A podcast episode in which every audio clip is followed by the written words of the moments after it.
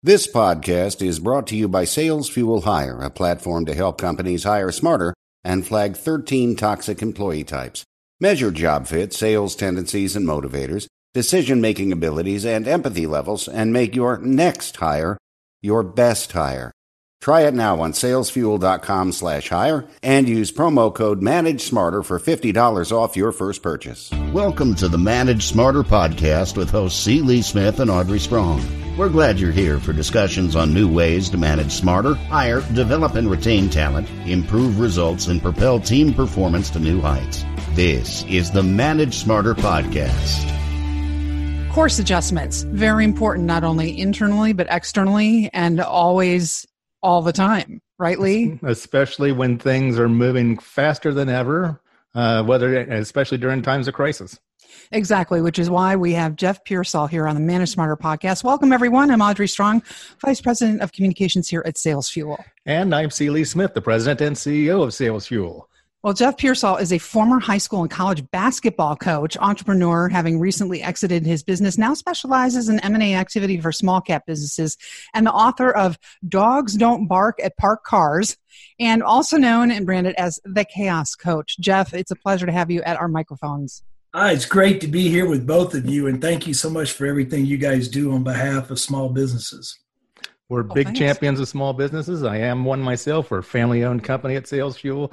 Uh, we've been in business for 35 years, and so we always believe in helping our local businesses at all times of the year and regardless. So yeah, it's uh, it's an honor uh, to to be uh, one of those elite that you know small businesses that have made it more than a few years. That's exactly right. yeah, 35 years is pretty good track record, Lee. Yeah. but course adjustments is a huge bucket. I guess I would ask you to start, Jeff, on what you think the number one course adjustment mistake is or most frequently made. How do you want to go at this? I, I you know, I, my business was based in Melbourne, Florida, which is affectionately called the Space Coast.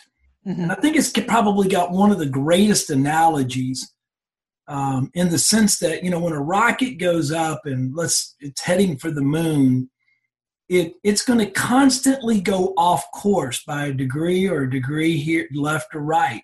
And you constantly have to keep tweaking it to get it back on.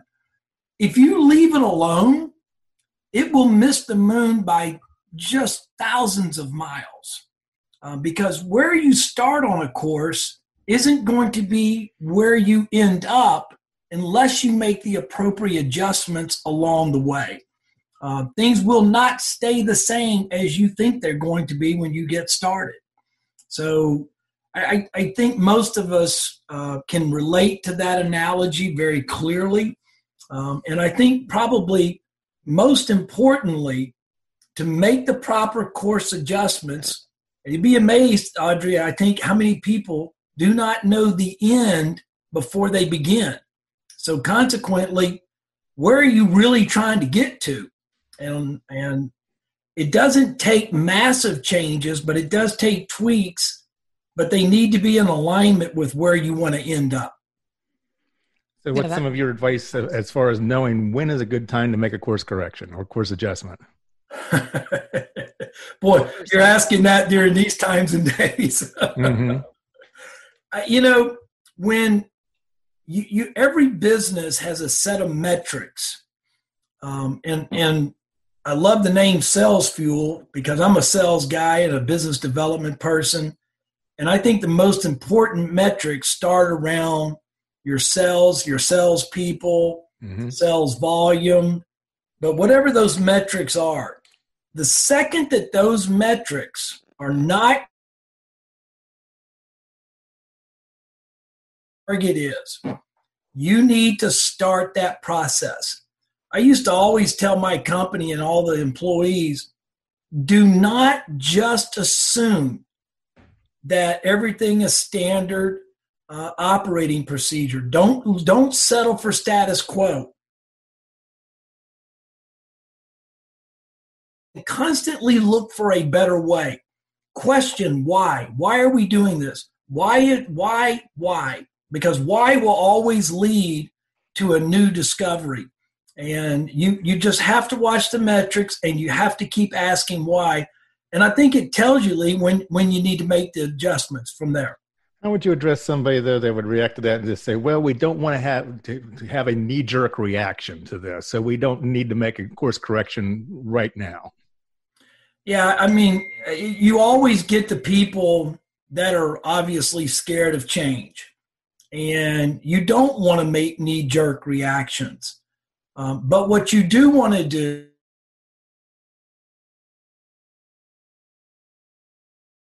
looking at your data, trusting, and this is the biggest part that really gets a lot of people. Entrepreneurs are great with it. You got to trust your instincts. Um, if your instincts are telling you that things are heading in a certain direction, make the course adjustment.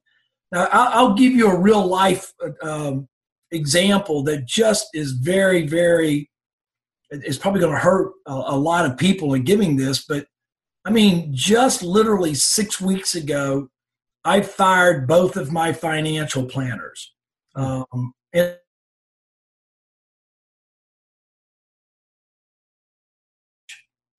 And I was like, you have to be kidding. This is a remarkable event, never seen before. We have no idea where this is going to go. I'm not sitting here and writing this out. I made the course adjustment and went immediately to cash in my portfolio. And we're going to sit on the side and ride this out and figure out, you know, what we're going to do. I think where we're going to end up out of this coronavirus is going to be undetermined at this point. I'm an optimist and think that we'll bounce back really strong in July. You and Audrey have something in common then.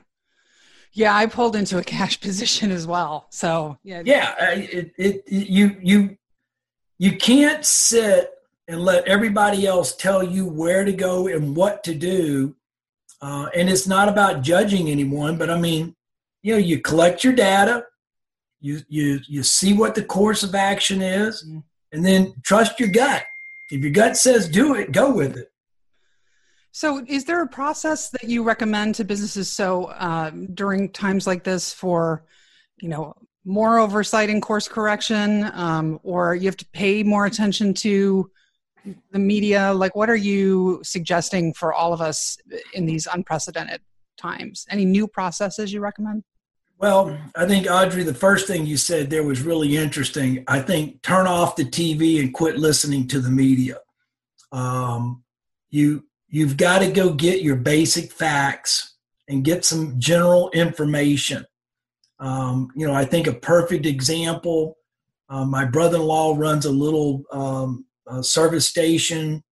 Quick Stop is what it's called up here. It's got a little food that they do in the mornings and lunch and I told him about eight weeks ago, I said, you better start working on a to go menu. Mm-hmm. And he's like, well, yeah, okay. And, you know, he just kind of dangled around, dangled around with it. Well, then all of a sudden it became mandatory. Well, because they were somewhat prepared, they were able to make the adjustment very quickly. And of course, they're smaller. And so they can they can move very quick and they've been able to survive for the last you know four to five weeks very very profitably. But that's what companies have got to do is a constantly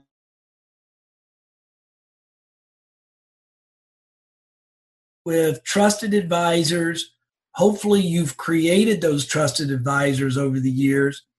Um, there's a lot of money that's sitting out there. We don't all know as the recording of today what our limitations and opportunities are going to be for that cash. But there's going to be some opportunities there that can make a significant difference in a lot of different businesses, but they got to go get to it. And and I think, you know, to that point, one of the most important things that businesses can do is make sure that you've got your team of trusted advisors around you so that, you know, when things do come up, you've always got a good sounding board to go to to test. Do i need to make this tweak? Do i need to do this? Um, which way do i need to go? Right now there's a lot of people that could have started the sba process a week ago when they came out with that money on thursday but now they got new money. You can't double dip on both of the programs and it sounds like this new program is going to be better than the other program. But you know you you you need your people around you to be able to make good decisions along the way. And Lee, I think as an owner, you you could probably sit there and go, yeah, I've got two or mm-hmm. 3 mm-hmm. real trusted people, either other owners or CPA or lawyer that you really really trust. And before you do something, you usually will bounce it off of them just to see where the barometer is. Well, Jeff, I got a couple thoughts on that. First of all, um, taking the most recent one first. Uh, you know the other thing you got to do is that when you have these advisors around you you know and, and many cases you're paying for them i mean whether it be lawyers or accountants or people in payroll or something like that is that you listen to them you know it's like you're, you're wasting your money if you if you're paying somebody to give you advice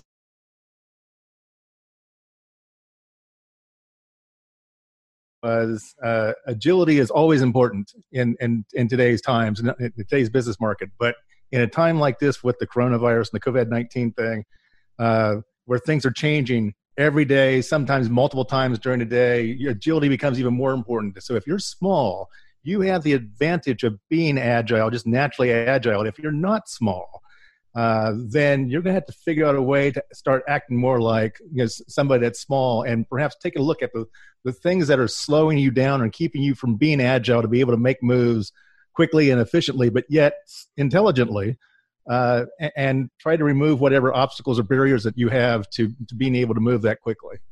I, I, I would totally agree, and I think there's a, a, a great definition for everybody to hold on to, in the um, and this would go for any time during your business, but you know the definitions of faith and fear are exactly the same thing. It's the things unseen in our future and so many people are frozen by fear. And to a large extent, that's what ends up creating worse decisions. Mm-hmm.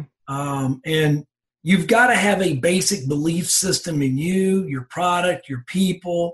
And just like you said, those trusted advisors around you, don't go to them if you're not going to listen. And then, you know, ultimately, yeah, you still got to make your own decision. I mean, even at the highest level of our government, that's exactly what goes on, where you're going to listen, you're going to take in from trusted advisors, but then at the end of the day, you got to make the decision because you're the president, you're the owner, you're the one who's leading the company. Yep, you don't want a bunch of yes men on that team of trusted advisors either. Well, I, you want people that will be willing to disagree with you. That's that's the reason I got out of business. what about uh, your middle managers? So when we knew you were coming on the show, Jeff, one of the things Lee and I talked about last week was how do you coach up um, somebody who's digging in their heels, won't change their KPIs, um, don't don't really do the oversight that they should be doing to course right. correct. Um, how do you what's your best practice for coaching somebody up? Well, I mean, Audrey, that's a tough question. I mean, because I, I think in bigger companies, you know, you provide some training, you provide some support and some and some information along the way. In smaller companies, you know, it, it really kind of gets to the point and place where you know you just got to replace and go on. Um, I mean, inflexibility um, really and truly, just like change, um, you know, you have to realize everything around you is changing, and today is changing at rapid speeds. You know, your marketing program for your company will not survive if it has got to be evolving all the time because the systems around you for marketing are evolving all the time. Um, and if you're, if and, and honestly, marketing- I just don't have patience for people that have inflexibility. So probably my answer is not the best, Audrey. no, but it's honest, you know. Yeah, he mentioned marketing though. It's like if you if you're still doing the same marketing strategy that you were doing a month, two months ago, or something like that, you're, you're behind. I yeah, mean, you're a dinosaur. Yep. Yeah, you you you've already lost it. That's exactly right. Do you want to talk a little bit in the time we have left about dogs don't bark at parked cars? I love that title. I, well, I love the you know, I love and, the car on the front of the book actually. and that and that actually was my bulldog before before she passed away. But uh, the you know it really was a a challenge to us when I was sitting around and we were I was approached. Um, by a pastor and he you know was recruiting me to you know come to his church and he ended up becoming a very dear friend and the co-author of the book. And i said look i'm not getting involved in the church because you all don't want you, you don't want me there. I'm the type of person that you know you're, you're not who who they want. And he said no that's exactly wrong. That's exactly who we do need. We need people who are honest. We need people who are transparent and strong in their leadership. And and I said, well, that's not the feeling I get when I come in the doors. And and I said, you know, what's even more interesting is you never really provide anything to support businesses. And so we really went on a, a project because it really caught his attention. Um, and we went on a project and identified 10 core principles that really came out of the Bible that, you know, we kind of put in a secular manner to be able to lay out what foundational principles you need to build not just a successful business, but a successful life for yourself.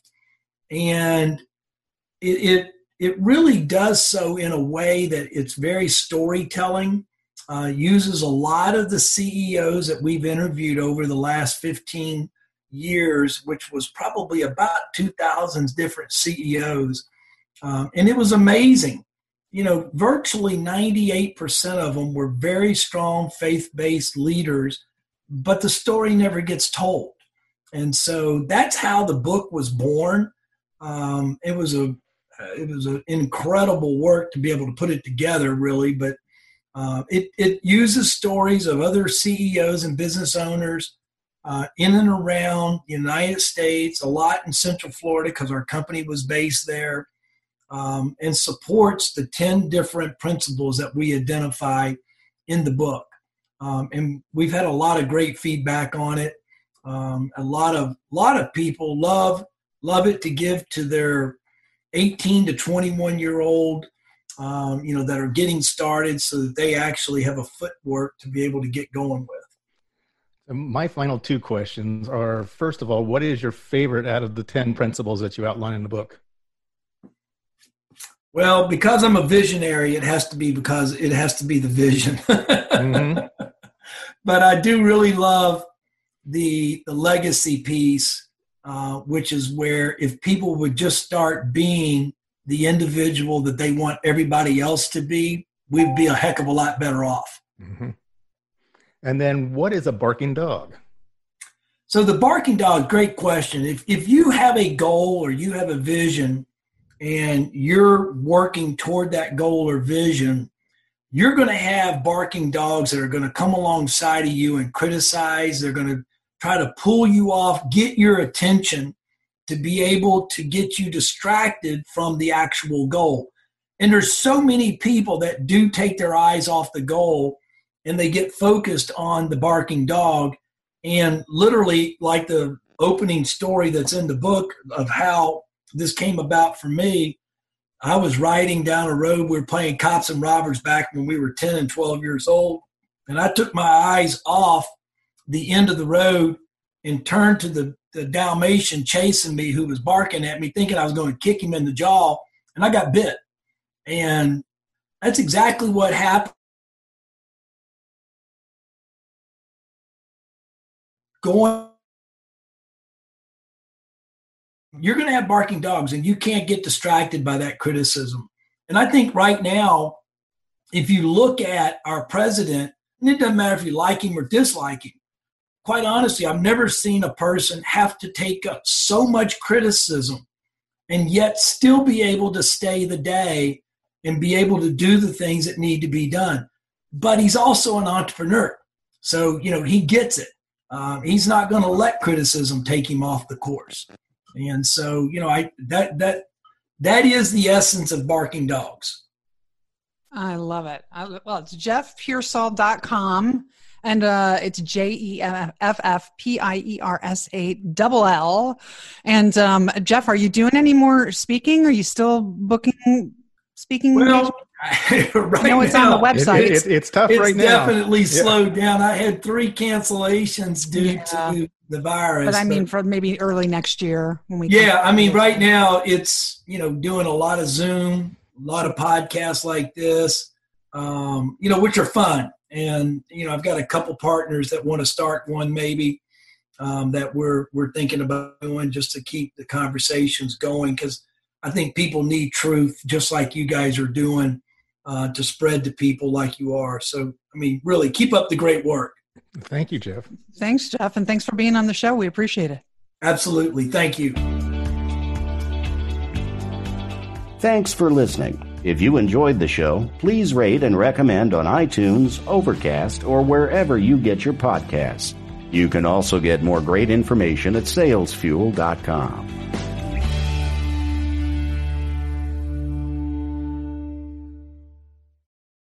This podcast is a part of the C Suite Radio Network. For more top business podcasts, visit c-suiteradio.com.